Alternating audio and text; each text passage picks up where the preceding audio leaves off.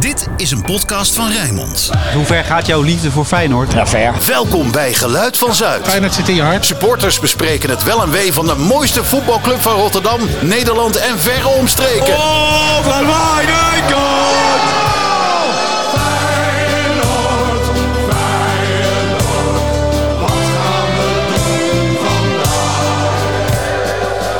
Geluid van Zuid. Aflevering 36, woensdag 22 november 2023. Willem is een Feyenoorder. Op 20 februari 1944 wordt in het Zeeuwse Breskens Willem van Hanegem geboren. Vader Lo was een garnalenvisser en kwam samen met de broer en zus van Willem om het leven na een bombardement in de Tweede Wereldoorlog. Lo kreeg een granaatscherf in zijn rug toen hij de baby die onder hem lag beschermde tegen het gevaar. Daarmee heeft hij vermoedelijk meer dan één leven gered. Het kind groeide later op en werd een vooraanstaand oncoloog. Dat gebeurde allemaal nog voordat kleine Willem zijn eerste kaarsje uitblies. Moeder Anna vertrok met Willem en het gezin naar Utrecht. Bij het Utrechtse Velox zette hij zijn eerste stappen in het profvoetbal. Uiteindelijk komt Van Hanegem via Xerxes in Rotterdam en Delft bij Feyenoord terecht. Rotterdam, ook hard getroffen door de oorlog, is net weer opgebouwd. Maar de stad is wel toe aan een verzetje. Iets om trots op te zijn en weer kleur op de wangen te krijgen. Een elftal dat overloopt van talent, inzicht en fysiek speelt de pannen van het dak. Niet in de laatste plaats dankzij de geniale trainer Ernst Happel. Feyenoord won titels, bekers, Europacups en werd de beste van de wereld. Gevraagd naar de vergelijking tussen het Feyenoord van nu en 1970 zegt Willem van Hanegem... Ja, over die spelers, ja, de een die is soms wel beter dan de ander. En die linksbuiten van toen, nou, die was misschien net weer beter dan die van nu. Maar over de trainer is hij kort en duidelijk. Iedereen verliest het van Happel. Een teken van grenzeloze adoratie voor zijn voetbalvader. Bij de Willem en Wessel podcast van het AD kreeg de Kromme nog een vraag die veel zegt over zijn andere grote voetballiefde. Ben nou een Zeeuw, Utrechter of Rotterdammer? vraagt Wessel. Willem antwoordt resoluut, ik ben een Feyenoorder. En daarom, ook daarom gaan we het vandaag hier over hebben. Welkom bij een nieuwe show, aflevering 36 alweer, met Harry Hamer, gelukkig. Goedemiddag allemaal. Ja, en ik ben er ook weer, Dave. En ehm, ja, vandaag een, eh, een gast, Wessel Penning, Ja, leuk om hier te zijn. bij de show. Dankjewel dat je hier bent in het, eh, ja, in het, in het donker. We, we nemen op op de dag dat eh menigeen nog naar de stembus moet of net geweest is. Maar wij gaan het eh, hebben vandaag over iets wat veel belangrijker is dan de Ja, Tweede tuurlijk. Kamerverkiezingen. En leuker. Die, die zijn maar één keer in de vier jaar. Hè? En Willem, ja, Willem is uniek. Zo uniek dat eh, ja, Wessel die schreef er niet één, maar meerdere boeken over, geloof ik. Ik heb wel eens wat meegeschreven, maar dit is het eerste boek dat ik eh, alleen over Willem schrijf. Ja. En een podcast, één keer in de twee weken. Of eh, iedere Week. week. Iedere week. Ja. ja Iedere ja, week? Ja. ja. Dus eh, kunnen we, je noemt jezelf in het boek, wat binnenkort gaat verschijnen, Willem 80, levenskunstenaar, noem je jezelf ook wel fanboy gekscherend. Nou ja, meer omdat er een, eh, wat kan zijn, Amsterdammer, en die hebben het natuurlijk allemaal niet zo makkelijk op dit moment. Een Amsterdammer had, dat, had me zo genoemd, mopperend op, op Twitter. En ja, ik vind dat wel een geuze naam, of nou een fanboy ben. Ja, ik zag ook, iemand noemde ook adoratie. Las ik in VI vandaag. Dat ik hem adoreer. Ja, ja Willem is Willem. Ik vind dat gewoon een mooi mens. En, eh, en eh, ja, ik- een van de beste voetballers die ik ooit heb gezien, denk ik. Daar begint alles natuurlijk altijd mee. Ja, en heeft gigantisch veel betekend, eh, denk ik, voor Feyenoord. En daarom in deze podcast, eh, ja, beste luisteraar, als je vandaag voor het eerst luistert, kan me niet voorstellen. Maar je weet het niet. Moet het nog uitleggen, Harry, wat we hier aan het doen zijn? Eh, nou ja, als je dat graag wil doen, eh, jij bent daar beter in dan ik. Oh, nou ja, we hebben het meestal niet over de laatste en de volgende wedstrijd of over knijpende backs. Nee. Maar ja, we proberen een Zou. Willem ook niet doen hoor, trouwens, knijpen in de backs. Nee, Nee, die Zo- was wel van het knijpen, maar niet van de backs. ga maar daar die hoek in. Is goed zo. Zoiets, ja. Hij zou de woorden, de woorden knijpende backs, dat, dat vindt die tennisstaal. Dat Nee, gaat joh. hij niet zeggen. Nee. Nee. Dus daar hebben wij het niet over. Waar we het wel over hebben, is, ja, dat zijn onderwerpen die de club maken eh, tot wat die is. En dat, dat zijn onderwerpen die je op eh, of buiten het veld ziet. En vandaag hebben we het over Willem. Maar voordat we ja, Willem eh, tot, eh, op het DNA gaan eh, ontleden, hebben we altijd nog een andere vraag die we onszelf stellen. En allemaal eerst een rondje maken in een tangaslip. nog gelachen? Ja, of er nog wat te lachen viel. Want ja, tussen alle ellende, normaal gesproken in het leven van een Feyenoord, zoeken we ook wat naar lichtpuntjes. Nou gaat het ons sportief voor de wind. Maar toch, eh, Harry? Ja, waar wil je beginnen? Nou, ik zag, eh, ik zag iets voorbij komen op, op SBS, geloof ik. ja, ik, ik schrok me kapot eh, vanochtend. Ik heb... eh, nou Die zullen spannender zijn dan de Ja, interland van Oranje, schrijft Harry. En Sanne, en toch lezen we op. Oh, ja, hier, op SBS, Hart van Nederland. ja, niet te geloven. Ik kijk dat programma dus nooit. Ja. En ik krijg vanochtend... Ik heb me, s'nachts heb ik mijn telefoon altijd op stil staan. Eh, ik heb geen zin om eh, midden in de nacht eh, appjes of wat dan ook te krijgen. En vanochtend zet ik dat ding aan en nou, er staan ineens tientallen berichtjes van mensen die, me, die mij of mij, mijn bericht daar gezien hebben. En, dus ik heb gekscherend ook gezegd van, nou, ze, ze kijken blijkbaar beter naar mij dan, dan, dan ik naar hun. Eh, want ja, ik, ik, normaal als ik kijk het programma nooit. Maar ik had gewoon een niks vermoedend een tweet eh, gisteren eh, geschreven over de wedstrijd van Gibraltar-Nederland. Of wedstrijd. Dat was natuurlijk eigenlijk helemaal geen wedstrijd. Er was geen reet aan. Dat, dat, Wat schreef je? nou, dat voor het eerst eigenlijk de verkiezingen spannender zijn dan een interland van het Nederlands elftal. Nou ja, En dat, dat vonden ze blijkbaar nogal apart. Dus het, ja, er kwam ineens mijn, mijn tweet in beeld. ja. Mooi toch? Dus ze hebben er wel kijk op. Ja. Je hebt zeven geholpen daar in, in Hilversum. Ja, ja. Nee, maar het was natuurlijk een wedstrijd. eh, Hè, de- nou ja, als we het dan toch over Feyenoord moeten hebben. de- de- dat is, eh, voor Feyenoord was het natuurlijk een geweldige wedstrijd. Hè. Kelvin Stengs die eh, drie keer scoort. Bij zijn debuut. Nee, het was niet Of zijn niet? debuut. Nee, nee, Oh, nee, hij Kees Spel, dat was het. Kees Spel die ha- had er Kees voor het laatst die in de jaren twintig een hat-trick Ja, gemaakt. Het was de eerste goal bij 99. Oranje. Ja. Dat Ja. was het. Ja. Maar wel gelijk drie. Ja. ja, dan moet je het ook gelijk goed doen. Hè? Ja. En Wiever ook eh één goal eh, meegepikt. Dus, eh, en voor zover we kunnen nagaan, niemand geblesseerd geraakt deze keer. Ook mooi. Wat met die, nou ja, wat met die eh, onbeholpen eh, amateurs uit Gibraltar zomaar gekund had. Want er waren er een paar die vlogen erin. Op een gegeven moment zag ik Wiever inderdaad op de grond liggen. Ik denk, oh nee, hè, daar gaan we weer. Nou, die zijn kuit werd echt in zo'n sandwich genomen Ja. door, door, door Ja. te benen. En weet u nog, in de thuiswedstrijd tegen Gibraltar, dat was een paar dagen nadat we Ja, in de arena hadden gewonnen, hè, Mhm. die Gitruida-wedstrijd. Toen eh, moest Wiever ook uitvallen met een blessure. Ja. En toen viel het gelukkig mee, dus ik hield ook mijn hart vast. ja dat is het risico als je tegen dit soort eh, landjes speelt. Hè. Die, die, die gasten die, eh, die kunnen er eigenlijk geen hout van. Eh, maar ja, die doen natuurlijk alles om, om die score zo laag mogelijk te houden. En ze, ze, het, één ding kunnen ze wel heel goed en dat is bloedirritant zijn. En, ja, en gewoon keihard erin gaan. En dan maar kijken wat de scheidsrechter toelaat. Nou, dat was in dit geval vrij veel. Dus je moet er vooral heel uitkomen. Dat is eigenlijk de grote ja, het zou opgave. natuurlijk lullig zijn als je juist in zo'n wedstrijd, die eigenlijk helemaal, die gaat helemaal nergens om, eh, dat je dan eh, een flinke blessure oploopt met de, de komende zware weken voor de boeg. Hè? Atletico, PSV, Ja. op. Of op dat veld waar ze laatst speelden. Ja, dat was een weekend. paar dagen daarvoor. Dat, Ja. daar, daar heb ik dus inderdaad ook om gelachen. Dat, dat Ronald Koeman eh, flinke kritiek had op het veld in, in de arena. Kijk, eh, wordt constant wordt er, eh wordt er geouwehoerd over de Kuip door bepaalde mensen. Die zou niet meer van deze tijd zijn. En er kan echt niet meer dat daar interlands worden gespeeld. Nou, vraag het die spelers eh, en de supporters. En die vinden allemaal, die zijn allemaal het liefste in de Kuip. Al was het maar vanwege dat biljartlaken wat daar ligt. En in de arena, het, het is jarenlang is het goed gegaan. Maar blijkbaar is het nu gewoon weer een, een baggerveld. Hm, ja. Want ja, dat was, dat was niet goed op te voetballen blijkbaar. Maar ook nog zagrijn, geloof ik. Eh, ja, Want je keek ook een beetje kwaad toen, Ja. eh, toen de post uit uh, Genève kwam van de week. ja, er zijn weer boetes uitgedeeld. ja, En, ik dat stond niet op de trap hoor, jij? Dat is niet om te lachen, maar... Ja. Nou, ik, ik was eerlijk gezegd helemaal niet bij die wedstrijd aanwezig. Ehm, ik vind... ehm, ik heb er wel een beetje moeite mee eh, dat, dat daar zulke hoge bedragen voor worden We hebben het over Feyenoord-Lazio, ja, denk ik. Ja, Ja. nou, eh, kijk, eh, wat ik wel vind is, en dat, dat, dat vind ik wel jammer. Kijk, je weet nu inmiddels wel, zouden we met z'n allen moeten weten, dat de UEFA dit soort boetes oplegt voordat op die trappen staan. En vuurwerk. En vuurwerk, ja, volgens mij is er tegen Lazio niet of nauwelijks vuurwerk afgestoken, Nee. maar goed. Maar op die trappen, kijk, waarom zet Feyenoord dan niet daar een paar stewards neer en die er gewoon voor zorgen dat die trappen gewoon vrij blijven? Want je weet dat het elke keer maar weer, of het nou terecht is of onterecht, daar kunnen we wel eh, hoog en laag eh, springen, maar je- krijgt nou eenmaal die boete. Zorg er dan voor als club zijnde dat dat niet gebeurt. Ja, maar de club durft dat aan de zuidzijde wel. Maar aan de noordzijde durven ze dat gewoon niet. Dat is nou het ja. probleem natuurlijk. Ja, maar dan moet je dus inderdaad gewoon daar een paar mensen neerzetten. eh, die, die wel ontzag kweken en in, inboezemen. En op deze manier ben je gewoon elke keer een dief van je eigen portemonnee. En eh, als het dan gaat over... eh, hè, ze kregen ook nog een boete voor het misdragen van, eh, van de spelers.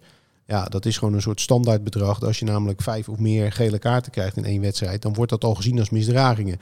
Nou gaf deze eh scheidsrechter, je weet, ik, eh, ik heb het in de vorige aflevering behoorlijk eh, de, de arbitrage verdedigd. En dat blijf ik ook altijd doen. Ja, duizend advocaat. Omdat ik weet hoe, het, hoe moeilijk het is. Maar deze meneer uit Duitsland, die, ja, die gaf ze eigenlijk nog makkelijker dan op een avondje poker in het casino. ja. ja, we lachen erom, maar het loopt wel Nee, weer op, hè, de kijk, bedragen. Als, als Ja. hij voor, voor, voor elke scheet een gele kaart gaat geven, ja, dan heb je er op een gegeven moment zes. En dan krijg je weer een boete van de UEFA. En dat is natuurlijk beetje bizar. Ja. Ja, Maar- en wat dacht je van eh, die kaarten die we kregen? Want er waren bijna allemaal onnodige kaarten. Mhm. Eh, ik neem aan dat er al een enkeling op scherp staat. En dan zitten we straks dan in de, in, wanneer is het, februari of maart, in de achtste finale. Zou je net zien dat we Geertruida missen of zo. Nou, volgens worden kwijtgescholden. kwijtgescholden. Na de groepsfase, hè? Ja, Echt tenzij, ja, Ja. tenzij, Tenzij je een rode pakt. Ja, een rode pakt, een directe rode. Ja. Of je loopt in de laatste wedstrijd, dus tegen Celtic uit, loop je inderdaad een schorsing op. Dan telt hij wel eh, mee. Ja. Maar sta jij op één gele kaart na de poolfase, dan begin je in de achtste finale weer op nul. Ja. Ja. Nou, zou Dennis van Eersel hiernaast zitten, dan zouden ze zeggen, doe nou eens even normaal. Want je moet het eerst nog even zien te overleven. Waarna ik zei, heeft hij Dennis, jij gaat... gelijk in. Hè? Heeft hij groot gelijk in. Nou ja, nee, Stoot ook wel door mijn hoofd hoor. Niet zeggen dit, niet zeggen dit. Maar, Maar, nou ja, ik, ik heb er wel een beetje vertrouwen in. Ik, eh, het- de wonderolie van Glot heeft mijn, eh, van Slot heeft mijn brein wel eh, beïnvloed. Eh, inmiddels ja, heb ik geloof. Geloof in een, eh, in een eh, Europese overwintering. Maar ehm, Wessel Penning, eh, helemaal niet geïntroduceerd als ook chef sport van het AD. Hè? nee, dat, dat ben ik vergeten geweest. we helemaal. Ben, ben ik geweest. maar nu ben je altijd. columnist, Ja. Ik ben nieuwschef van het AD. nieuwschef. Ik ben columnist van het AD Rotterdams Dagblad. Ja, En ik maak een podcast met Willem van Hanegem. ja. Ja. Een mooi bestaan heb je. Ja, nou dat laatste is wel de het leukste van de week. Op vrijdag eh, eh, zitten we in de Kuip in een unit eh, 22 met uitzicht op het gras. Waarop Willem tegen AC Milan gescoord heeft. Ja. Hè? Hij wijst er ook Eh, steeds naar. Hè? Ja, en, daar zitten we dan altijd. En daar gaan we ga je lekker een uur met Willem over voetbal praten. En dat is niet alleen interessant, maar het is bovenal gewoon heel erg gezellig en leuk om daar te zijn. En Willem houdt van vriendschappelijkheid en gezelligheid en lekker met elkaar. Dus eh, ja, dat zijn, dat zijn echt eh, ehm, ja, heel waardevolle uurtjes. En Willem zei pas ook, toen, die- toen hij ziek was... Toen zei hij met een hele donkere stem, s ochtends, want hij was er echt niet goed aan toe. Hij zegt net het leukste van de week en nou ben ik ziek, zei hij. Dus dat vond ik wel een eer dat hij dat zei. Nou, dat is een, eh, een grote compliment kan je niet krijgen, Ja. denk ik. Als hij zegt het leukste. Ja, terwijl hij al zo'n leuk leven heeft. Ja, precies. Ehm, maar in een van jouw columns, eh, volgens mij die van vorige week, begon je ook wel eventjes eh, over op te winden, toch wel. Ik merkte enige emotie, het zit je dwars over het gedoe rond dat rapport wat naar buiten kwam, rond eh Feyenoord Ajax. Nou, er stonden natuurlijk best wel stomzinnige dingen in. in er stonden stomzinnige dingen in dat rapport natuurlijk. Maar ehm, ehm, ik vind wel dat we moeten stoppen met steeds wijzen eh, naar de autoriteiten en zo. We moeten gewoon zorgen dat er geen aanleiding voor is. En ik vind, eh, ik vind dat we daar niet zo goed in, in zijn, over het algemeen. eh, als supporters. En, en ja, ik, ik zou toch wel gewoon dat we ons gewoon eens normaal gaan gedragen. Ik bedoel, die kosten met die- de trap schoonhouden, jongens. Dat, dat is toch wel het minste. En ik weet wel dat, dat, dat, dat, dat het spandoek was ingespoten. En ik weet wel dat het al sinds 1969 goed gaat, wat we allemaal zeggen. Maar we weten ook, nou ja, eh, het vak waar ik dan zit op, op F, daar gaat dus, als de uitpubliek is, gaat, het, eh, ach- gaat de achterdeur nooit open. Nou, voordat je dat vak af bent, ehm dus kan je nagaan als er ooit, Ja. ooit brand komt, ja, dan, dan hebben we echt een probleem. Ja, daar hebben ze echt wel een punt hoor. En, en ik, ik vind dat we, dat we een keer daar zelf mee moeten beginnen. Ik vind het geweldig dat we nu, nu, nu wat, wat, wat voorzichtiger zijn en terughoudender met vuurwerk. Ik weet niet wat voor deal daar nou weer achter zit dat dat nu niet meer gebeurt. Maar ik juich dat in ieder geval toe. Terwijl ik hou van de Kuip en ik hou van de passie en ik hou van de woede en alles. En, en, en er mag van mij heel veel, dat hoort bij onze club. Maar ja, we, moeten geen dingen gaan doen die ten koste van ons gaan. En nou klink ik als een oude zeur en een, ehm, als een bovenmeester of zo. Maar ik ben ervan overtuigd dat Feyenoord verder was geweest nu. Eh, als, eh, als wij ons als supporter, en ik zeg gewoon nadrukkelijk wij, ons de afgelopen 50 jaar wat beter hadden gedragen. Verder op welk gebied? Sportief, financieel? Nou nee, sport, op, op alle gebieden. Ik, ik bedoel, eh, we, we hebben wedstrijden verloren door de opgefokte sfeer in de Kuip. Dat- zo ging het toch vaak in de jaren 80 en jaren 90. En dan, eh, dan zaten we het allemaal te fanatiek in. En er was er te veel dreiging en, en, en te veel. En de spelers voelden het. En die konden niet meer normaal voetballen. En zo hebben we echt eh eh Europa Cup wedstrijden verloren. Te veel druk erop. Te veel druk, ja. Ja, en, en inderdaad dat wijzen altijd naar de ander, weet je. Dat Ja. is niet alleen bij Feyenoord. Dat, dat, dat lees je en hoor je bij alle supportersgroepen. Hè, van ja, eh, het is dan wel niet goed gegaan. Maar ja, maar zij en bij hun... Ja, what wordt het nooit about is Ja, we kennen ook nog een andere club, er stond wat in de fik. Daar was het erger. Ja. Nou ja, kijk, die moet daar ook voor gestraft worden, tuurlijk. Laat dat duidelijk zijn. Nou, ik ben blij. Maar altijd eerst naar jezelf kijken. Volgens mij wordt die conclusie hier ook getrokken. Dat er wel in ieder geval... Misschien is er een gesprek gaande waardoor je geen vuurwerk meer ziet. En volgens mij is dat het allerbelangrijkste. Dat, dat we niet te veel over elkaar praten, maar met elkaar. Ja. En dan wel is het, eh, het kwartje gevallen. En zie je bij de Europese wedstrijden even geen vuurwerk. Hoe, hoe mooi eh, sommigen het van ons ook eh, vinden. Ik vind het een mooi gezicht. Ik vind het maar ook- ik heb altijd gezegd, organiseer het dan Ja, met elkaar. Op de een of andere manier. Vind ik ook. Als je het bijvoorbeeld buiten het stadion afsteekt, hè, dan komt het met van die vuurpijlen zo boven het dak uit. zou een prachtig gezicht zijn. Hè, maar dan wordt het wel gecontroleerd gedaan. Ja. Ja. En, en het is, de bottom line is gewoon, hè, we zijn allemaal supporter van Feyenoord. Je houdt van Feyenoord, zeg het, zegt iedereen. Nou, als je dat doet, dan ga je niet iets doen wat jij toevallig zo nodig, zo leuk vindt. Maar wat wel je club schade berokkent. Ja. Dan hou je niet echt van Feyenoord, dan hou je alleen van jezelf. In de categorie hebben we nog gelachen. Want eh, dit wordt bijna weer treurnis. Oh ja, ja we, moeten moesten we... lachen. moesten lachen. Heb ik, een paar, ik heb een paar updates. Want ik ben toevallig verzeld geraakt eh, geweest geworden bij de Feyenoord Business Club. Dat is dan een avondje in de Jan van Zandvliet, eh, of eh, Leen van Zandvliet Ja. eh, zaal. En dan komen dan ondernemers en andere gasten bij elkaar. En dan worden twee directeuren geïnterviewd. van Smorenborg en de nieuwe commercieel directeur. Wiens naam ik nog niet helemaal op de radar heb. Nee, maar ehm, er werden wel wat interessante dingen geroepen daar. Uh, Menno Tamming, ken je denk ik ook, want die interviewde. Dus. Mm. En ehm, wat kwam eruit? De nieuwe hoofdsponsor Feyenoord schijnt met meer dan twintig partijen in gesprek te zijn... voor eh, ja, de deal eh, op, het, op het shirt. En het havenbedrijf, dat, eh, dat was nooit een serieuze zaak. Daar, Mhm. Dat is nooit serieus geweest. Dat nou, vond ik opmerkelijk. En ook jammer eigenlijk. We zijn toch een havenstad. En volgens mij is het ook een, een havenbaron die ooit eh, het duwtje heeft gegeven om, eh, om het land, een stukje land te pakken te krijgen waar nu de Kuip op staat, de heer Van Beuningen. Dus ik hoop altijd wel, er wordt wel eens een beetje lacherig over gedaan. Havenbronnen, bestaan ze wel, Mhm. bestaan ze niet. Dennis de Roos, volgens mij wel iemand in het maritieme, die ook nog wel eens een idee heeft. Maar ach ja. Verder Ja. werd daar ook gereageerd op, op dat veiligheidsrapport. Eh, ja, daar werd een beetje, eh, ja, misschien was het omdat het, het nieuws zo vers was. Daar werd over gezegd van, ja, ach ja, we hebben een, eh, een net om het veld. Nou, dat net vind ik een zegen. Ja, Echt. en daardoor eh, gaan die wedstrijden wel in ieder geval allemaal door. Ik weet zeker dat we, we, hebben we hebben natuurlijk na die, die wonderwedstrijd in de arena met Gitruida, hebben we natuurlijk echt een, een heerlijke walk through the park gehad tot het eind van het seizoen. Het, het, het- die hele kampioensslot, dat was één lang feest eigenlijk sinds de arena. En al die wedstrijden gingen door. Nou, dat was het ultieme genot. En dat is echt geweest dankzij dat net. Dus dat is dan nog het voordeel geweest van, de, van die gek die een aansteker ging gooien.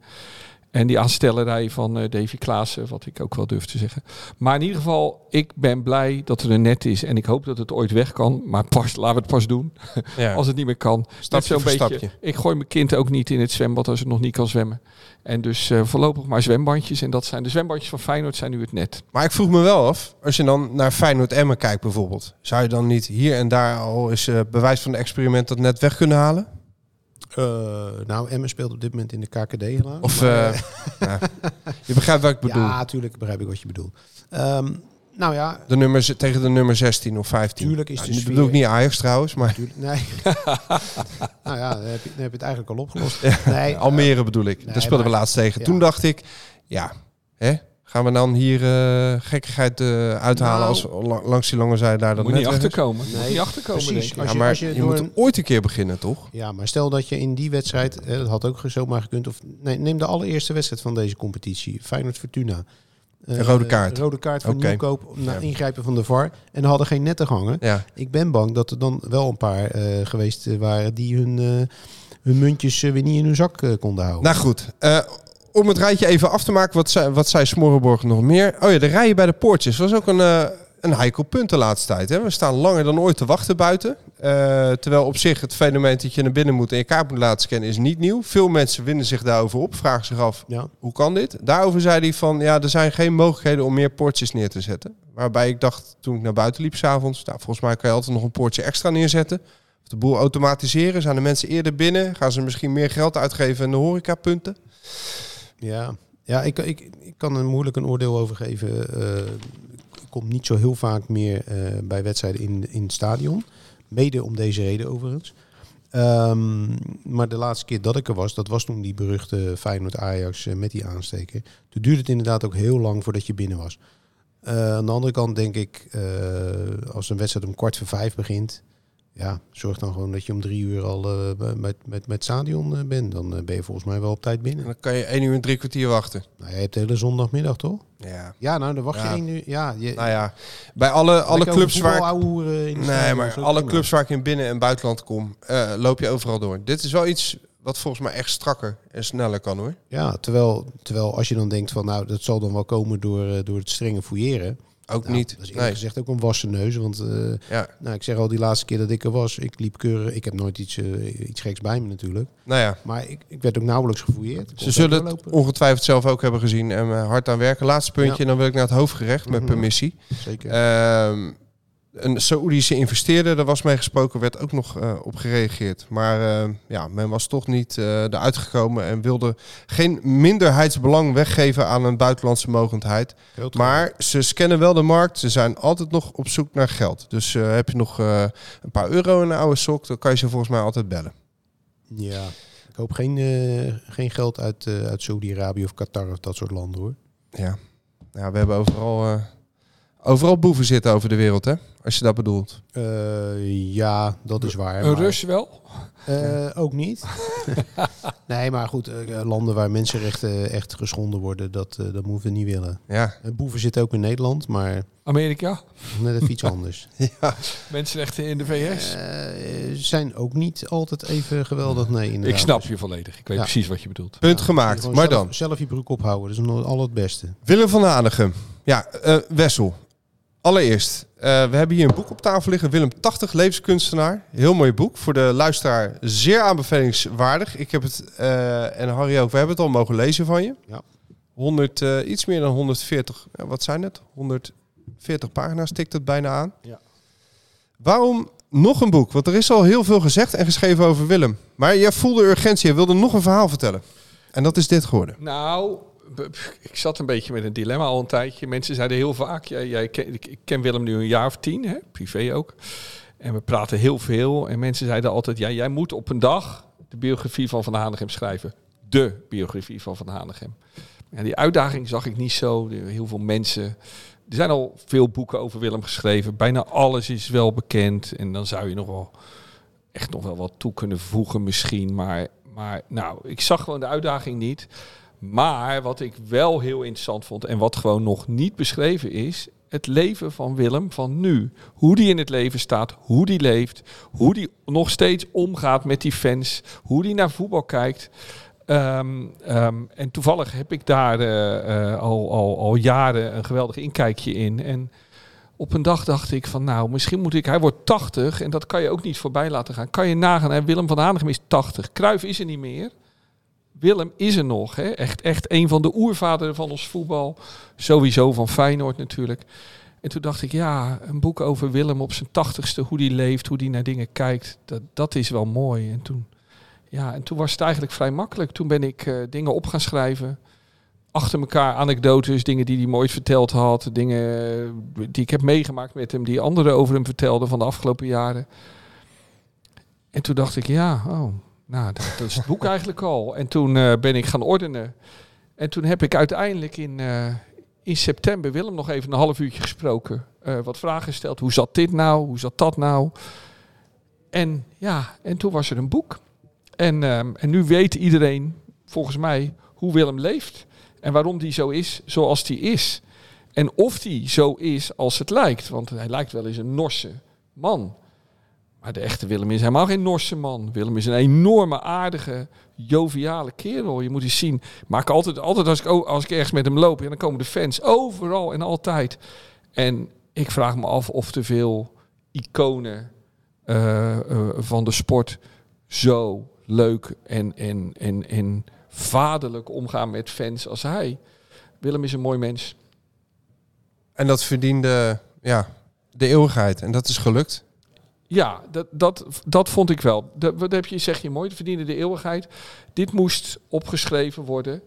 En, eh, en nu zijn we volgens mij helemaal bij weer wat Willem betreft. Eh, want als hij 90 wordt, doe ik het niet weer. Wat vond hij ervan dat je dit ging doen? Ja, dat vond hij prima, omdat hij me vertrouwt. Ja. Ik zeg, ja, wil je het van tevoren lezen? Want dat had allemaal gekund. Nee hoor, nee hoor, dat het moet een verrassing blijven. Oh, Dus eh, ik weet ook helemaal niet zeker of Willem het allemaal gaat lezen. Maar ehm, ja, hij vertrouwde het me toe. En ehm, ehm, ik heb nog een paar vrienden van hem gebeld. Even nog wat dingen te checken of dat klopte. En die kwamen dan ook nog met extra anekdotes. Maar eh, ach, Willem vond het prima. smakelijk eh, geschreven, denk ik.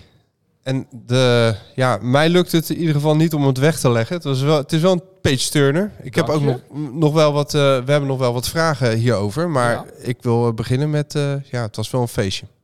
Harry? Ja, zeker. Eh, ik heb hem nog niet uit, maar eh, als ik eh, de eerste ja, regels en hoofdstukken lees, dan eh, gaat alweer, is het alweer een feest van herkenning. Want eh, ja, ik ben, ik ben 55. Ik heb Willem eh, gelukkig nog, eh, nog eh, mogen zien voetballen. En dan, dan raak je, in die jaren raakte ik al gefascineerd ook door hem. Wat een bijzondere man hij eigenlijk was. Niet alleen als speler, maar gewoon de manier waarop hij met het spel omging, hoe hij erover praatte, hoe, die, hoe die ook met, met andere mensen omging. Dat vond ik geweldig. Ja. En, en zo typerend, zo passend bij Feyenoord.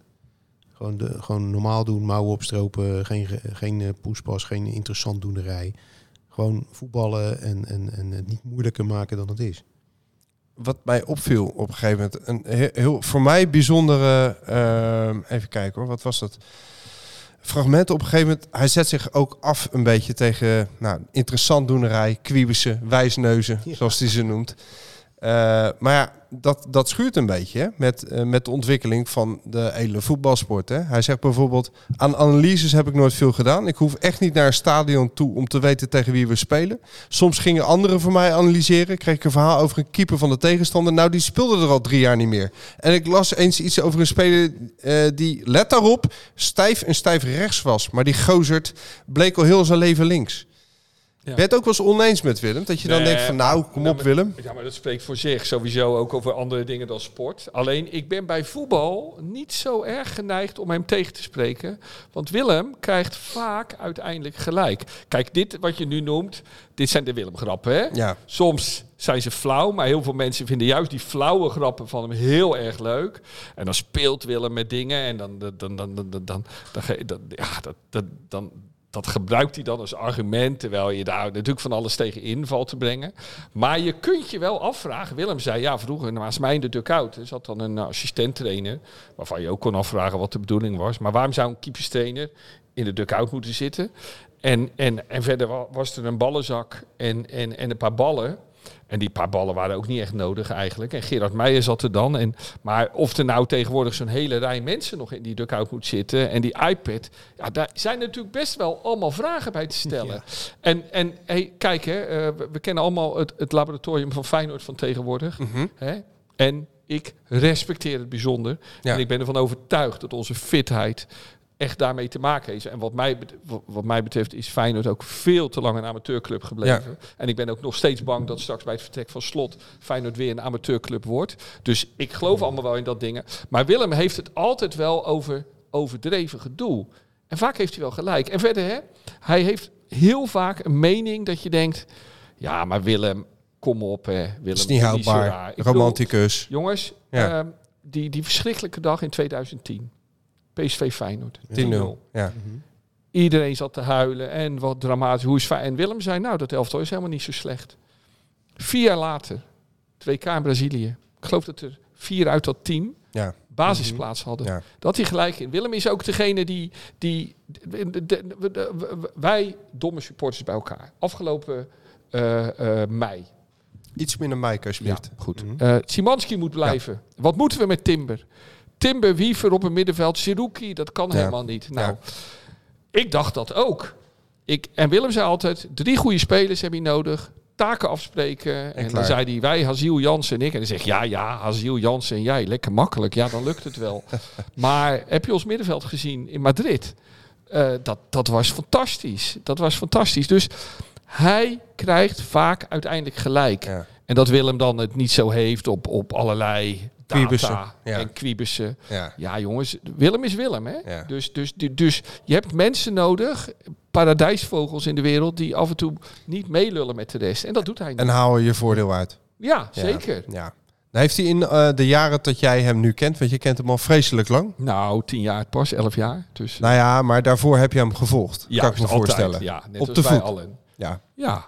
Heb je in dit, in dit boek ook eh, jouw meest favoriete Willem-moment opgeschreven? Of iets wat hem typeert voor jou? Iets wat je nu nog even kan oplepelen? Of in een van de andere boekjes die je bij je hebt? Nou, Ja, er zit, eh, er, er, er, zit wel, er, er zit wel een geweldige anekdote in. Waar die, die- ik weet niet of je daarop doelt. Kijk, Willem, Willem wil dat mensen normaal doen. En ik heb ook altijd beseft, de eerste keer dat ik hem ontmoette, zoals iedereen die dat spannend vindt om Willem de eerste keer te ontmoeten. ehm, een, een zekere bescheidenheid pas je wel. Geen praatjes naar Willem, niet te bij de hand doen, niet te uitbundig. Gewoon je normaal gedragen. Op het moment dat je dat niet doet, hij houdt niet van aanstellerij, dan zou je het merken. Ja. Dus ehm, ehm, je had eh, de Rotterdamse rijkaart eh, Michel Peridon. Hè?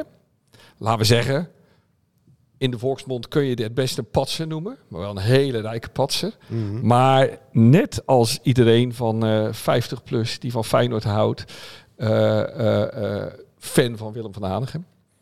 En ehm, ja, eh Peridon die wilde met hem gaan golven. En Willem heeft altijd zin met go in golven. Dus Willem die, eh, die rijdt naar dat huis van eh, Peridon en zegt, kom jij, eh, kom eerst even naar mijn huis toe. Dus eh, Willem rijdt naar dat paleis van eh eh, Peridon. Ik neem aan dat het was aan de straatweg in eh Ja. Hillegersberg. Met zijn eh, kleine opeltje. Hè, zo'n pie- Willem heeft een piepklein opeltje, opeltje Agila.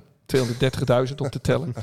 Eh, de achterbank ligt, want daar ligt dan zijn golftas. En eh, ja, die komt daar bij Peridon. En eh, na een tijdje gaan ze naar de golfbaan. En eh, stap je bij mij in, zegt Peridon. die heeft natuurlijk een auto die twaalf keer zo groot is als die van Willem. Ja. En ehm, Kan eh, Willem hem in parkeren? Hè? Willem kan zijn auto in die van hem Zeker weten in de achterbak, makkelijk ja. En eh, ze hadden ook nog met zijn privéjet kunnen gaan waarschijnlijk. En Willem zegt nee, nee. Jij, jij, In de Agila. jij komt met mij mee. Ja. Meen je dat nou? Ja, ja. En ehm, dus daar komt dan die Peridon hè, op de golfbaan aan, waar als een eh, andere rijke vrienden zitten eh, in een Opel Agila opgevouwen. Tussen de Lamborghinis. Ja, ja. En dat, dat, en dat is Willem. Willem test. Willem test. Ja. En, eh, en, en doorsta je de test, dan mag je blijven. Want Willem is ook wel zo, waar wij allemaal, waar ik nu even makkelijk zeg dat ik Peridon een patser vind, ook op basis van de verhalen die ik wel eens hoorde over de man, die ook wel graag wat meer te zeggen had willen hebben. En ik snap best wel dat ze bij Feyenoord hem lang een beetje buiten de deur hebben, eh, zijn blijven houden. De man woont nu in Dubai trouwens. Is Willem, die prikt ook daar weer doorheen. En die, die ziet dan het goede in zo'n mens. En, en, en dat is Willem eigenlijk wel. Toen jij, wat ik mocht te gast zijn hè, bij, eh, bij de Willem en Wessel podcast. Ik ben één keer eerder geweest met, eh, met Ellen. Toen hadden we op een gegeven moment ook een luisteraarsvraag. En dat was, eh, ja, ik weet, ik weet nou niet of dat toeval was. Bestaat toeval, eh, Harry? Eh, ja, wel degelijk. Dat was van een eh, Jeroen Koot. Nou, die naam die kennen wij wel. Ja. Duim. Er waaide een koude februariwind door het stadion in Volendam.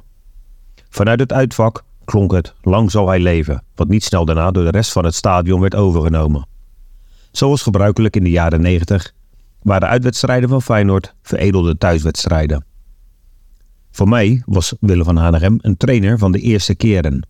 De eerste keer dat ik een trainer tegen het lijf liep bij een Europese uitwedstrijd in Luzern, op weg van het hotel naar het stadion. De eerste trainer die een paar woorden tegen me sprak in Leeuwarden bij Cambuur. Want op de vraag of hij nog kaarten had voor de reeds uitverkochte wedstrijd, kreeg ik als antwoord ja, aanzichtkaarten. En hij was de eerste trainer die mij en veel generatiegenoten een landstitel schonk. Met een elftal dat beter was dan de overlevering, zeker buiten Rotterdam, ons wil doen laten geloven. De voetballer van Hanegem heb ik nooit zien spelen. Bij de wedstrijden van de trainer van Hanegem ben ik nagenoeg altijd aanwezig geweest. Zijn ontslag sneed dwars door mijn rood-witte ziel heen. Dat ontslag was nog ver weg op 20 februari 1994. De dag dat de legendarische nummer 10 Abraham zag. Zelfs enkele fans van Volendam zongen het verjaardagsliedje met ons mee. Vanuit de dugout kwam een zwarte bos krullen tevoorschijn die haastig een duim omhoog stak om daarna weer ver in een trainingsjack weg te duiken. Het was het meest uitbundige dat ik de kromme ooit heb gezien. Tja. Jeroen Koot. Ja, want die stelde de vraag. eh, kom, eens, eh, kom eens over het brug, Willem. Dat huidige Feyenoord even vergelijken met het Feyenoord uit 1970. Nou, dat was wel heel, echt een aanrader. Ik zou eigenlijk willen aanraden om die hele Wessel, eh, Willem en Wessel podcast terug te luisteren. Sowieso is het smakelijk op de vrijdagmiddag, hè, meestal. Ja. En het antwoord, het, ja, even help me eens. Het, het liep een beetje uit elkaar. Nou, de, e- de was- ene keer nu, dan weer dan. Nou, ik vond het een heel leuk antwoord. Ik, verwacht, ik had er minder van verwacht dat Mhm. Willem opeens, eh, eh, dan Willem, waar Willem opeens mee kwam. Eh, eerst zei hij, ja, zij zou beter, zij zijn toch fitter? Wie Zei zou winnen? Wie zou winnen? Ja, hij zegt, ja, zij natuurlijk. Zij zijn toch fitter? Ja. En dat was een beetje spottend, Ja, omdat ja. dat gehouden altijd over fitheid. Maar Ja. toen zei ik, oké, maar als jij nu zou spelen, als dat team nu zou spelen, zou het ook fit zijn. En laten we nu gewoon naar kwaliteit kijken. En toen was hij toch heel eerlijk. Heel veel mensen op leeftijd doen altijd net alsof vroeger alles beter was. Nou, kunnen we het team doorgaan, eh, Ja hoor. Dave? Ja. Nou, hij, laten we dan even van de keeper. Bijlo en die Pieter Schraaflamp. Nou, vindt hij alle twee goede keepers. En, eh, ehm, dus dan nam die niet, maakte Nee. hij niet echt een keuze. Nee. Nou, rechtsback, Pieter Romein. Gitruida, zei hij gelijk, Gitruida beter. Nou, Ja. er zit wat in. Ja. Toen hadden we het over het centrum natuurlijk. Hansco Trauner. En Willem is een enorme fan van Trauner. Want die houdt het simpel. Ja, die houdt het simpel. Dus een voetballer naar Willems hart. Hè, die Ja. precies doet wat, wat hij moet doen. Groot fan. En, en Hansco, daar, Willem ziet het altijd eerder. Hè? Wij vinden Hansco nog goed. En Willem ziet dat Hansco steekjes laat vallen. de laatste Steeds tijd. vaker. Ja. Ja. Die, die geeft dat aan. Maar goed, Hansco Trauner is legendarisch aan het worden. en, toen zei Willem, Israël. en toen zei Willem, nou ja, Laatsoms is het al toch beter. Want als je daar doorheen wilde, ja, wie daar doorheen wilde, kon nog beter door een cementmolen gaan. Ja, Toen mocht, toen mocht je ook wel wat meer. ja, zeker, ook dat. Maar, maar goed, dat vond hij dus dat beter. Nou, li- linksback, Duivenbode. ehm, Dat is een aardige man, zei hij. Ja, toen is een aardige man. Duivenbode is een aardige Ja, man. Met andere woorden, Ja. Hartman. Hartman. Nou, Ja. middenveld zei hij, ja... Haziel Jansen van Hanegem. Ik denk dat we daar ook niet over hoeven te discussiëren. Lijkt me. Harry? Eh, nou, even kijken. Nee, Nee. niet. Oké. Nee, dat, Nee. Maar ik vind sowieso dit soort vergelijkingen is zo moeilijk te maken. Maar wel leuk. Nee, maar het is wel leuk. Dat Ja, bedoel ik. tuurlijk is en, het- hij- en tuurlijk hij is ging er leuk. serieus op in. En. Willem gaat niet altijd, wil niet altijd overal serieus Nou, hier wel. ingaan, Hij hè? vond het een leuk vraagje. Ja. Goed gedaan. Ja. Eh, Paschal. Nou ja, toen zei hij ja. Ja, pas, Oké, weet je, ik ja. vind dat er een verschil is trouwens tussen Paschal vanaf links en rechts overigens. Maar, Zeker. eh, maar Paschal nu op links zeiden we. Ja. En toen zei hij ja, Moulijn. Je hebt ook nog Paschal onder de douche. Ja, Maar, ja die wint, dan wint hij van Moulijn denk ik. Maar goed. nou, dan heb je Jiménez en ehm, over. ja. En Ja. ik had het idee dat hij toen voor Jiménez koos, Ja, toch? ja, hè? ja. Hij- Maar hij wilde het niet helemaal. eh. Nee, nee, nee. Maar er was één, ja, ik, ik hoorde het in de intro er ook al in. Ja, hij heeft over adoratie gesproken, want we zitten hier Willem te bewieroken. Maar ja, als iemand niet stuk kan en waar geen enkele discussie over is, dan is het wel Ernst Happel, wat misschien wel zijn voetbalvader is. Ja, mooi hè, dat hij dat zei. Ja, Geen discussie. Nee. Iedereen verliest het. ja, ja. Iedereen. ja. En hij is niet van de overdrijving of de hyperbol. Nee, maar, maar kijk, Happel, hij, heeft ook altijd, hij is ook de trainer geweest die Happel was. Niet te Ja. veel zeggen, Nee, precies. Daar veel heeft, kijken. kan je heel duidelijk zien dat hij dat Ja. heeft overgenomen. Kijken, kijken, paar aanwijzingen, voetballen. En dat, eh, ehm, ik weet, wat ik niet weet, kijk, Willem is ook wel heel erg, die zegt ook altijd hè, dat trainers er niet toe doen. Hè. Het staat ook in het boek. Onbelangrijk trainers, eh, vindt hij. En, ehm, maar wat hij in 93 deed, het leuk wat jij net zei, elftal was beter Mhm. dan wel eens gedacht wordt. Ja, vind ik. Maar wat, zijn, wat, wat Willem altijd goed doen, is kon spelers laten geloven in hun kwaliteiten. En hij dwong eh, eh, bijvoorbeeld Van Gobbel en De Wolf. Ga maar mee voetballen. Ja, Voetballen. voetballen. Ja. En dus dat is ook een kwaliteit. Nou weet ik niet of, of, ehm, of Happel die kwaliteit, eh, die, die, die, die communicatie had om mensen zich beter te laten voelen dan ze zijn. Nee. Dus Dat Die, was eh, meer discipline. Communicatie, eh, de, de, de- oh, ha- eh, laten we zeggen, de communicatie van Happel, eh, die was korter dan het woord communicatie Ja. zelf. Ja, maar bij Willem ook wel eigenlijk natuurlijk. Als Willem je is die- ook geen prater. Nee, maar als je van Happel die verhalen bijvoorbeeld ook hoort toen hij bondscoach in 78 was. Ja. Ja, dat is werkelijk ongelooflijk. Je Ja. zit daar zes weken in Argentinië en het enige wat hij tegen Dick Nanninga heeft gezegd is eh, als ze door de, in de gang liepen, morgen Nanninga, morgen, nou dan Ja. gingen ze kaarten. Ja. Spraken ze ook niks tegen elkaar. En, en eh, tijdens de wedstrijd zei hij, eh, Dick, game al warm laufen. Ja. En dat was het. Maar in- de jaren negentig, toen werd ik met Willem geconfronteerd. Ik ben de jongste hier van het stel, als trainer dan.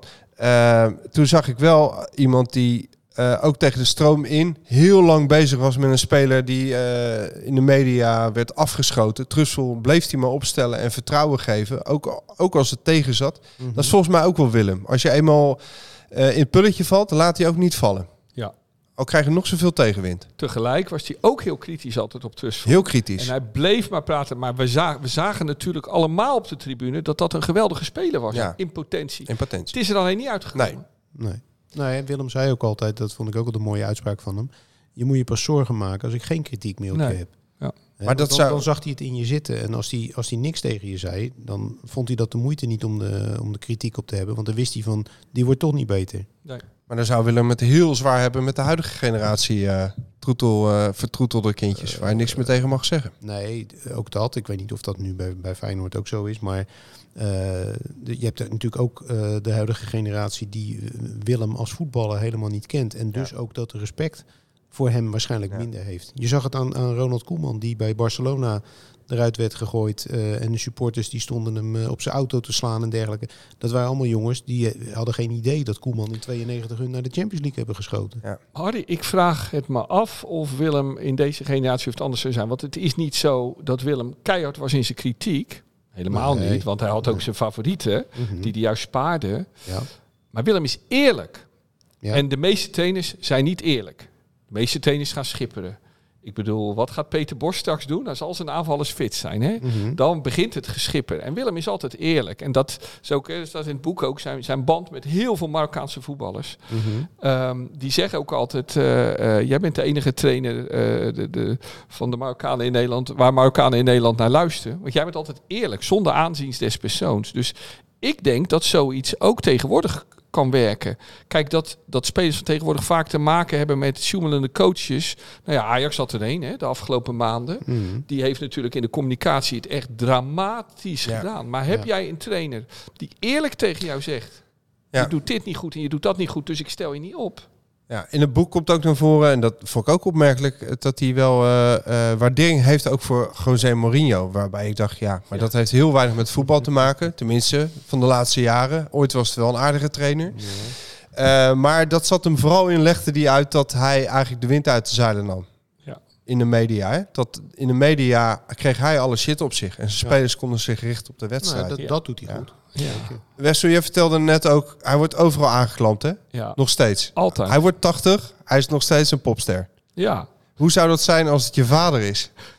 ja, dat lijkt me heel ingewikkeld. Maar dat, die vraag kunnen wij niet beantwoorden. Nee. Maar deze mevrouw die we even gaan bellen wel, Mhm. als ze opneemt. We weten het niet. Dat is altijd semi-live, hè, dit. Dat, ja, heb je, altijd heb, spannend. heb je niet verteld dat je zou bellen? Ja, maar ja, je weet het niet. Misschien staat ze in zijn Misschien stemhokje. zou het in een stemhokje. Ja. Dan kan je, mag je bellen in een stemhokje eigenlijk? Nee, Nee, hè? nee, want dat is beïnvloeding en zo. Oh ja, ja. Nou, Ja, een Van Hanegem mag je maar één keer bellen ook, las ik in het boek. Alice is anders. Hallo met Alice? Ja, Alice. Hi, met Dave. Hoi, hallo. Hi, we zitten hier ook met Wessel en Harry. Hallo Alice. goedemiddag Alice. Oh, goedemiddag Wessel. Hoi Harry. Hoi, hoi. En we, maken, we maken ons wel zorgen of je nu in een stemhokje staat, want dan mag je niet bellen. Ik kom er net uit. Zo. Goeie timing dan. Zo, allemaal zo. Ja, Ja, ik zit net in mijn auto. Ik heb net gestemd. oké. Dus, eh, Wij, zi- wij zijn hier eh, ja, aan de podcasten en we hebben het eh, zeer uitgebreid over een eh, ja, meneer met een tien op zijn rug. Willem van Hanegem, die ken jij wel. ja. En wij vroegen ons af toen we het eh, over de adoratie voor hem hadden, hè, als een popster. Hij eh, wordt 80 en nog steeds eh, kan hij bijna niet over straat zonder aangeklampt te worden. Hoe is dat om ja, als dochter dat altijd zo van nabij mee te maken? Hoe zie jij dat? Ja, nou, ik, ik vind dat eigenlijk alleen maar geweldig voor hem. Weet je, het is een teken dat zelfs nu op 80-jarige leeftijd mensen hem niet vergeten zijn. Nog steeds niet. En eh, ja, dat vind ik gewoon schitterend. Dus vooral voor hem vind ik dat, eh, vind ik dat helemaal, helemaal top. En jij komt, je komt ook nog eh, bij alle wedstrijden in de Kuip. En dan zit je op de Willem van Hanegem tribune. Nee, daar heb ik wel altijd gezeten.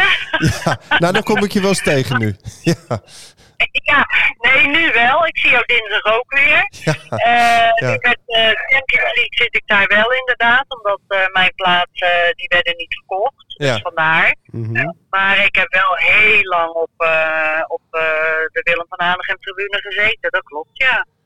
En, en ja, we kunnen wel voorzichtig concluderen dat jij een hartstochtelijk Feyenoord supporter bent. Ja, zeker. Maar Willem heeft ook nog wel bij andere clubs gevoetbald. Hoe is dat dan toch bij jou eh, zo gekomen dat eh, Feyenoord de klok slaat? Hij is er zelf ook wel vrij duidelijk over, maar... Ja, nou ja, ik denk natuurlijk, het was wel eh, zijn eerste echte hele grote club. Nou denk ik dat we er toen weinig van mee hebben gehad. Want ik was denk ik tien of elf toen hij daar wegging. Dus dat, dat zal het hem niet gedaan hebben. Maar wel zijn hele gevoel en zijn ja, soort van adoratie naar de club Feyenoord natuurlijk. En ik denk dat hij dat gewoon op ons over heeft gebracht eh, al die jaren daarna. Ja, en toen die trainer werd natuurlijk ook. Toen was het ook, eh, ja, dan ging ik ook altijd kijken. En eh het was echt helemaal geweldig. Dus ik denk dat het een beetje wel ja, door de bekende paplepel komt. Dat Feyenoord zo diep zit bij ons. Ja, het is ook echt een club die, die bij hem past, hè? En andersom. Ja, zeker. Ja, Utrecht, zeker. Utrecht, Utrecht is ook een volksclub. eh, maar die, die, eh, ja, die is natuurlijk wel een, eh, dat- van een iets lager eh, kaliber. Ja, En ja, is- het gevoel, weet je. ja, Het gevoel bij Feyenoord, dat is, dat is, ja, dat, ja, dat kan je ook niet beschrijven, denk ik. Nee. Nee, wat zo'n club met je doet, dat, dat, Nee. dat, is, dat is niet te beschrijven. nee, dat proberen we steeds wel in deze podcast, maar dat lukt ook niet. Ja, ja.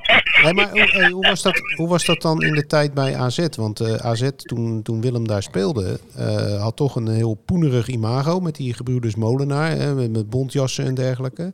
Eh, Ja. ja, Willem heeft, daar, heeft het daar wel naar zijn zin gehad, maar eigenlijk als persoon past hij eigenlijk niet zo in dat wereldje, toch?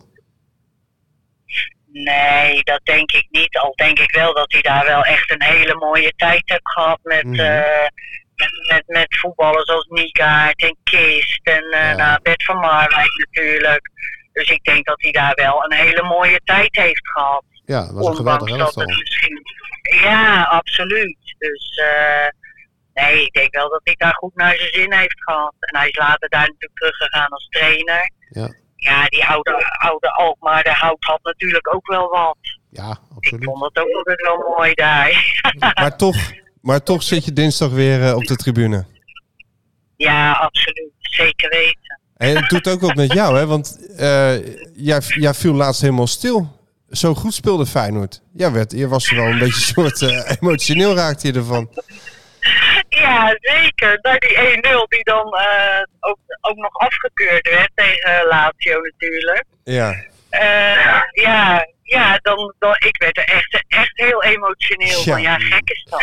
Nee, dat is niet gek, Alice. Nee, het is niet Nee, gek. maar voor, ik weet nog. Nee, maar ik weet nog dat ik als. eh, toen ik net weer een beetje terugkwam bij Feyenoord, dat er een jongen naast me zat. En dat wij verloren van Ajax en dat hij aan het huilen was. En dat ik dacht van jeetje jongen, het is niet het eind van de wereld. En nu, en nu, be- nu, be- nu betrap ik mezelf erop dat ik het zelf ook gewoon doe. Dus dat is echt wel bizar, vind ik dat. Ja. Ik blijf het een raar fenomeen vinden. Hey, kan, kan ik je nog één vraag stellen over eh, hoe jouw vader dat eh, beleeft? Want eh, ik heb me bijvoorbeeld altijd enorm verbaasd over eh, dat kampioenschap in 93. Hè. Iedereen was helemaal door het dolle heen, want wie had dat nou verwacht? eh, Hij ging naar binnen En toen hij er werd afgefloten. inderdaad naar binnen. En hij zegt ook heel stoïcijns van ja, het was toch afgelopen, weet je wel. eh. maar is, Ja. meent hij dat op zo'n moment nou echt? Of, of, of ja, wil hij dan zijn ware gevoel, zijn ware blijdschap niet laten blijken? Nou, ik, nou ja, ik denk dat hij het niet kan laten blijken. Hmm. Dat hij, eh, ik, ik, weet, ja, ik weet niet hoe ik dat uit moet leggen. Hij is thuis ook zo. Ja, Weet je, als ik, als ik wel eens met hem wedstrijden van Feyenoord keek als ze uitspeelden of wat dan ook. Mhm. Nou, en dan, eh, ik weet nog een keer tegen NEC uit en we scoren volgens mij in de laatste minuut die 1-0 of de winnende. Ja. En eh, ik, ik en ook Erik gingen helemaal uit ons dak. Nou, En dan Mhm. zit hij naar ons te kijken van, joh, zijn jullie wel goed bij je hoofd? Weet je, hij, terwijl hij ook heel blij is innerlijk. Ja. Maar stil van Alleen, binnen. ja, Ja. Ik heb, Ja, ik heb hem eigenlijk ooit maar één keer... Ja, ik heb hem eigenlijk ooit maar één keer eh, uitbundig zien zijn bij een doelpunt eh, van hemzelf. Dat was die 2-0 tegen AC Milan in, eh, in 69. Toen was hij ook wel heel erg blij. Ja. ja, maar daarna inderdaad Nee, eh, nauwelijks. Alice, Ja, maar hij deed... Ja, we, gaan je, we gaan je dinsdag weer begroeten. Zeker. Hartstikke leuk. En dan eh, ga ik jullie dinsdag zien. Ik neem een zakdropjes mee. Zie ik je dan. Oké, veel plezier alvast. Oké. Hi. Ja, de- Het die, leuke eh, is dat ja? ik ook weer zes rijen boven jullie zit in de Champions League. Hè? Ja, hij zit ons allemaal zitten heel dicht bij Hij zit ons in de gaten houden. Ja. Maar ehm, hoe heet het? Wat, oh ja, die 93 toestand. Hè? Eh, want daar hebben we ook aandacht aan besteed met de theatershow. Ik heb hem, omdat het moet, ik wist het antwoord eigenlijk al, toch gevraagd. Willem, we gaan eventjes dat elftal van toen in het zonnetje zetten. Daar hoor jij toch ook bij? Nee, daar wil je echt niks van weten. Nee, er is natuurlijk toen in de jaren daarna wel het een en ander gebeurd. Ja. Met die spelersgroep. Ja. En, ehm, ehm, en dat is Willem. Ja. Moet goed voelen. Ja. Maar het is altijd zo, blijf het proberen. Ja. Want Willem zegt heel vaak eh, ja. Maar heel vaak zegt hij ook ja zonder dat wij daar wat vanaf weten. Ongemerkt duikt Willem overal op. Gaat hij in op verzoeken van mensen die hem nog één keer willen zien. Eh, eh, ik ben soms een beetje een soort sluis. Ik krijg dan verzoeken of ik het aan hem wil vragen. En ehm, dan is de afspraak, als ik zeker weet dat hij nee zegt, niet vragen. Mhm. Maar soms heb ik een twijfel gehad, denk ik, het wil hij nooit. En zegt hij, ja, stuur me door. En dan, Vindt hij eh, toch leuk? nou, leuk. Hij voelt, het, het is zijn taak. Zo moet- voelt hij dat. hoort erbij. Hij weet Ja. dat hij een bepaalde groep mensen, dat, hij, dat er mensen zijn die, dat die, die hij een zetje kan geven. En dan zal hij dat altijd doen, maar liever niet met poeha en mensen eromheen. Dus op, op, eh, op een theatervloer. Nou, dat, eh, dat is maar de vraag. Ik ga hem binnenkort vragen, Willem, ga, ga je dat boek nog signeren? Ja. En eh, ehm, we hadden ook op dit moment, hadden we nu een uur lang kunnen zitten bij Galit en Sophie. Die waren op verkiezingsavond, wilden ze de, de, de, de, de hele eh, uitzending wijden aan het boek met Willem. Ja, maar het is toch veel leuker. En toen zei Willem, eh, eh, Ja. nee, geen zin in. Nee. En dat is Willem. Ja. En, dat, Ja. en dat maakt Ja. hem nou juist zo uniek. Hoeveel Ja. 80-jarigen Ja. zullen er boeken over verschijnen? En dat is nou precies Ja. waarom Willem ons zo fascineert. De speler die wij zagen voetballen, hè? Ja. Ja. dat is de mens. Eigenzinnig, alles onder controle. Maar maakt wel zijn eigen keuzes. Hij ziet er ook nog eh, bijna hetzelfde uit als Ja. toen. Hij wordt nauwelijks ouder. Ja. En ik, ik vroeg me nog wel één ding af. Jij, hebt nou, jij kent hem nou tien jaar. Jij hebt hem eh, voor dat boek eh, eigenlijk helemaal doorgezaagd. Ehm, maar hoe komt het nou dat hij nooit echt positief over iemand eh, in, in de buitenwereld kan, eh, kan reageren? Maar hij is wel positief. Nou ja, hij, meestal komt het niet veel verder dan eh, hij speelde wel aardig. Ja, maar dat, dat... dat betekent bij hem dat je het heel goed hebt gedaan. ja. Maar in die bewoordingen, dat, hij zal volgens mij nooit, ik heb hem nog nooit horen zeggen dat iemand fantastisch Nou, gespeeld heeft. Maradona vindt hij geweldig. Dus hij vindt Jiménez aardig. Ja. Kijk, we leven natuurlijk in een tijd van superlatieven. En, en voor je het weet moet je in oranje. En Nou, voor maar je dat het heeft weet... hij nooit gedaan. Nee, maar ja, dat is, dat is zijn nuchterheid Ja. ook wel. En jij zegt net hè, dat je hem alleen bij die goal tegen AC Milan hebt zien juichen. Dat klopt wel. Maar moet je hem eens tijdens het WK van 74 zien juichen voor zijn medespelers. Ja. En dat is Willem. Hè? Die blijdschap zit binnenin hem. Maar Willem doet niet aan theater, aan onecht gedrag. En wij allemaal, het is, het is een soort norm dat wij allemaal heel blij doen over En high fiven. Ja. Ja. Willem houdt er ook niet van Nee. dat je vraagt hoe is het met je hond, Eh, hoe gaat het, wat vind je van het weer. Dat soort formele beleefdheden doet hij. niet. Het is een pure mens en dat maakt het hem ook wel eens. Het zit hem misschien ook wel eens in de weg hoor. Maar ja, het, Mhm. het, het, het- er is wat voor te zeggen om zo te zijn. Ja, hij heeft, hij heeft is heel puur. Hij Het is heel over, puur. vier- over Ja. 74 heeft hij inderdaad ook wel eens gezegd dat hij, dat hij eigenlijk eh, bij geen enkel doelpunt eh, wilde juichen. Omdat hij eigenlijk van tevoren al wist, we gaan, dat, we gaan uiteindelijk eh, de wereldbeker niet winnen. Ja. Dat kijk, voelde hij als het ware aan, zei hij. Hij botst wel eens eh, hier en daar. Ja. Eh, maar met wie hij nooit botst, althans zo lijkt het, is met jou. En ik stelde hem ook de vraag aan Willem. Waarom, waarom kom je hier iedere week? Tuurlijk wist ik het antwoord wel. Maar ik kreeg wel even die, eh, ja, die blik van hem. Ja, hè? blik- Ik kreeg hem even. Krijg ik ook regelmatig, Ja. hè, die blik. Als Zo je- van, eh, wat, wat vraag je nou aan me? Ja, wat denk ja, je nou? Wat denk, en hij zei ook letterlijk, ja, wat denk je zelf? Ja. Toen ging ik, nou, ik liet nog even stilte terugvallen. Ik denk dat Two can play that game. Ja. Waarna ik zei, nou, volgens mij vind je het wel leuk en is het aardig zo. Ja. Ja. ja. precies, weet je niet. Toen was het, was het weer klaar. Maar, Willem wil geen dingen doen waar hij geen zin ja, in heeft. maar kennelijk Dat zouden we misschien allemaal wat vaker moeten doen. vindt hij het heerlijk. Ehm, ja, gewoon puur. Hij is super puur. Maar eh, wat heel bijzonder was, wat ik nooit ga vergeten, is eh, Willem van Hanegem die na een podcastopname, het is ook raar dit allemaal wat hier gebeurde, na een podcastopname op YouTube naar beelden van zichzelf staat te kijken in 1974 met Wessel. Ja. Ja. En ook dat clipje begeleid met wat vrije muziek. Dus een of andere hobbyist die heeft het allemaal aan elkaar zitten Uit het plakken. buitenland, hè? Ook Uit- nog eens. Ja, Forgotten Footballers Ja, op YouTube. ja, ja. Absolute aanrader. Zie je beelden van hem op 74. Hoe hij daar over het veld nou, dartelt. eh, balletje buitenkant. eh, f- flink ingreep hier en daar. Ja. En die clip duurt denk ik 7,5 minuut. Ja. Nou, hij staat daar 7,5 minuut van begin tot einde naar te kijken. En hij weet het allemaal nog. Hij heeft een gigantisch harde schijf. Ja, maar op een gegeven moment zegt hij... Hmm, ik snap niet dat ik die bal niet terugspeelde. Ja. En Dat is dus schitterend. Hij is altijd kritisch en hij ziet zichzelf Ja. op zijn... Want hij zegt zelf dat hij nooit zo goed is geweest als in 74.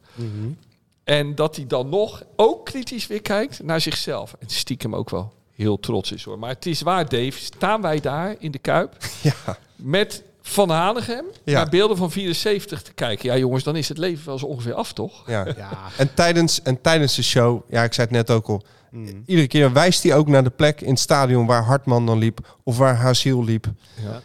Eh, het lijkt wel alsof die wedstrijden in zijn hoofd gewoon allemaal nog doorgaan en aan de gang zijn. Ja. En hij dat ons wil laten genieten. En eh, ja, dat is wel echt prachtig om... eh, nou, ik vond het een hele eer. Mag ik, er- nou, ik vond het heel leuk dat je het was. Mag ik er een vraag ingooien die hij niet kan beantwoorden? En die Harry denk ik ook niet kan beantwoorden. Maar er luistert nu iemand die dat moment wel heeft meegemaakt. Het is in zijn laatste jaren geweest. Ik zat aan de noordzijde, tweede ring volgens mij. Denk ik tenminste, want ik zat altijd wel aan de noordzijde destijds. Eh, deze wedstrijd, Willem speelde in die laatste jaren vaak laatste man bij Feyenoord. Ja. Ik meen dat het tegen Twente was, maar ik weet het niet zeker. Twente was niet goed meer, middenmoot. Die Eh, degradeerde in zijn laatste jaar. Oh, nou dan zou het toen 82 kunnen zijn geweest. Zo, Harry, nu gaan we dichtbij komen. Eh, de- ik voel nu magie. Maar eh, is een uittrap van de keeper van Twente. En die is niet goed. En Willem vangt hem op. eh, en die, die neemt die uittrap vanaf de 16. Nee, je kent het wel. Willem vangt hem op in de middencirkel. Legt hem dood. Schiet in één keer terug de bal. Over alles en iedereen in, in het doel. Dus vanaf eh, de middenlijn. Zo snel gereageerd, werd afgekeurd. Ik neem aan dat er in die tijd nog buitenspelregels waren. Dus dat er nog een spits daar ergens rond die keeper liep of zo. Waardoor die werd afgekeurd. Ik heb het Willem gevraagd. Ja, hij kan het zich echt niet herinneren. Want hij herinnert zich vooral de topwedstrijden. En, en, en, en goals, eh, ja, vrij belangrijke goals die hij heeft gemaakt. Maar, maar zoiets als dit wist hij niet meer. En dat is logisch, want hij zag nauwelijks in die tijd. Maar dit was zo briljant. Ik hoop, er zijn mensen geweest die dit ook gezien hebben. En dat zou toch wel mooi zijn. En dan moeten er zelfs beelden van zijn, want er is een geweldig archief van de NOS. Dus als we die wedstrijd nou eens kunnen terugzien. Ik neem aan dus dat het Twente was, misschien. Oké. 2-0, zeg ik dan, laatste, in dat laatste seizoen. Het Nou ja, werd 2-0. Wacht even. De- Dat weet ik wel. Ja, Jongens. dit is ook een fenomeen. We moeten hiermee naar een circus hoor, of zo. Dit is geweldig.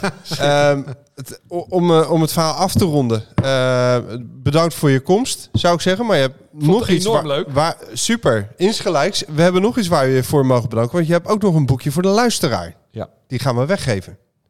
Maar ja, dan is snelheid... eh, Willem vindt snelheid eh, overschat. Maar ja, nu even niet. Op tijd vertrekken, hè, zegt hij altijd. Maar kijk naar de beelden. Hij was helemaal niet zo traag, hè, als dat eh, gezegd wordt. Degene die als eerste de vraag beantwoordt, die wint een boekje. Die hem goed beantwoordt. Die hem goed beantwoordt. Ja. Hadden we een vraag? Een luisteraarsvraag? Nou, ik gokte eigenlijk een beetje op Harry. Nou, eh, ik, hoorde net voor de uitzending hoorde ik jou een hele mooie eh, vertellen. Dat, eh, Oké. Ja. even kijken, dat was midden jaren negentig. Willem was trainer van Feyenoord en zijn grote vriend Louis van Gaal van Ajax. En ze gingen op een gegeven moment in het programma Die Twee Nieuwe Koeien van Spaan en Vermegen... gingen zij beide een jeugdteam coachen. En die speelden dan vervolgens tegen elkaar. Ajax Feyenoord. Ja, Ajax Feyenoord. En daar zie je dus beide trainers zie je zoals ze echt zijn. Hè? Willem Ja. heel vaderlijk bij die jongens die vechten Snotneus een snotneus af van Ja. die jochies. Schitterend moment. En, en je ziet Louis van Gaal, eh, fanatiek als altijd. En die, die zie je gewoon die jongetjes op hun plaats zetten. Die Ja, positie hè? Geen, geen idee wat ze moeten doen, maar goed. Ja. Ehm, nou, de- die- wedstrijd wordt gespeeld. En eh, de vraag eh, voor de luisteraars is dus... Wat was de eindstand van Ja. deze wedstrijd? Ja, nou ja, en die wint het boek Willem 80 Levenskunstenaar. Is nu ook te verkrijgen. Ja. Zal ik even zeggen waar? Binnenkort in de boekhandel, maar nu in eerste instantie vooral op www.ad.nl slash Willem80. En dan. Willem met een kleine letter. En het is heel goedkoop, 12,95. Nou, dus een weggevertje. Ja. Hey. 80 in cijfers, hè? Ja. Ja. En Willem 80, ja, er er gaat nog meer aankomen, hè? Of mogen we dat nog niet vertellen? Als je hier nog niet klaar mee Zeker, bent. zeker. Ja? Ook, ik weet al waar je op doet. Hebben we een kleine primeur hier?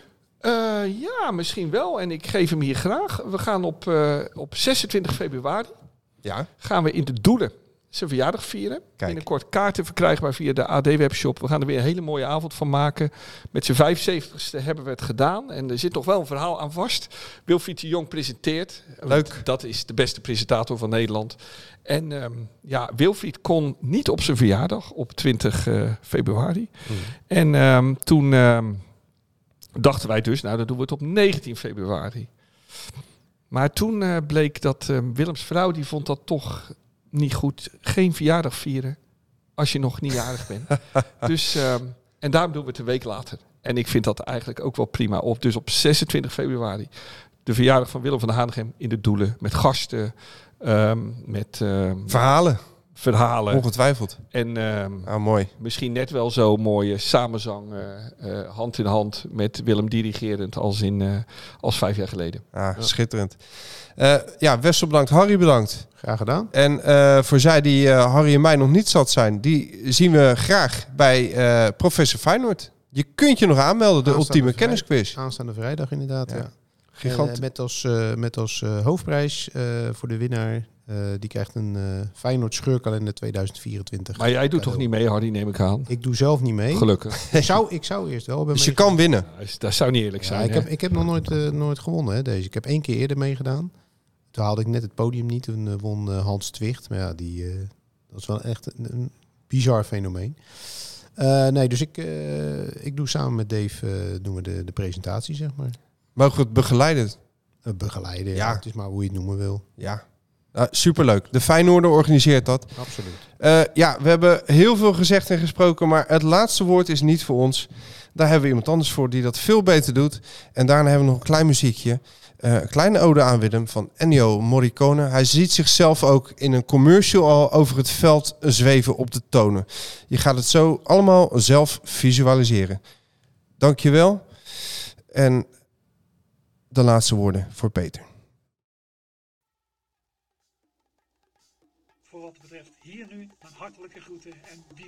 Tot ziens. Doei doei!